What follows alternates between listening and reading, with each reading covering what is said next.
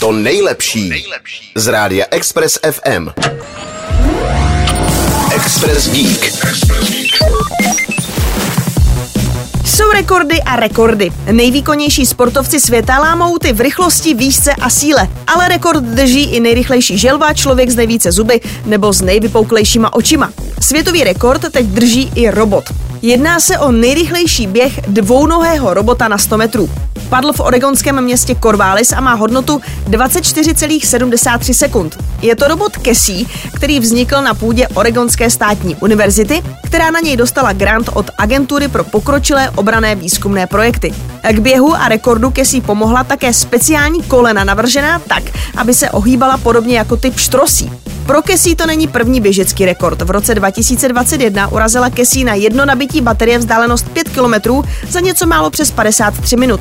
Jedním z nejtěžších úkolů pro inženýry je, aby se robot spolehlivě rozeběhl a zastavil bez pádu, což je také podmínka úspěšného zdolání rekordu. Samotný běh už tak náročný není. Express Geek. Poslouchejte nás i na rádiu Express FM. Další informace o živém vysílání na expressfm.cz.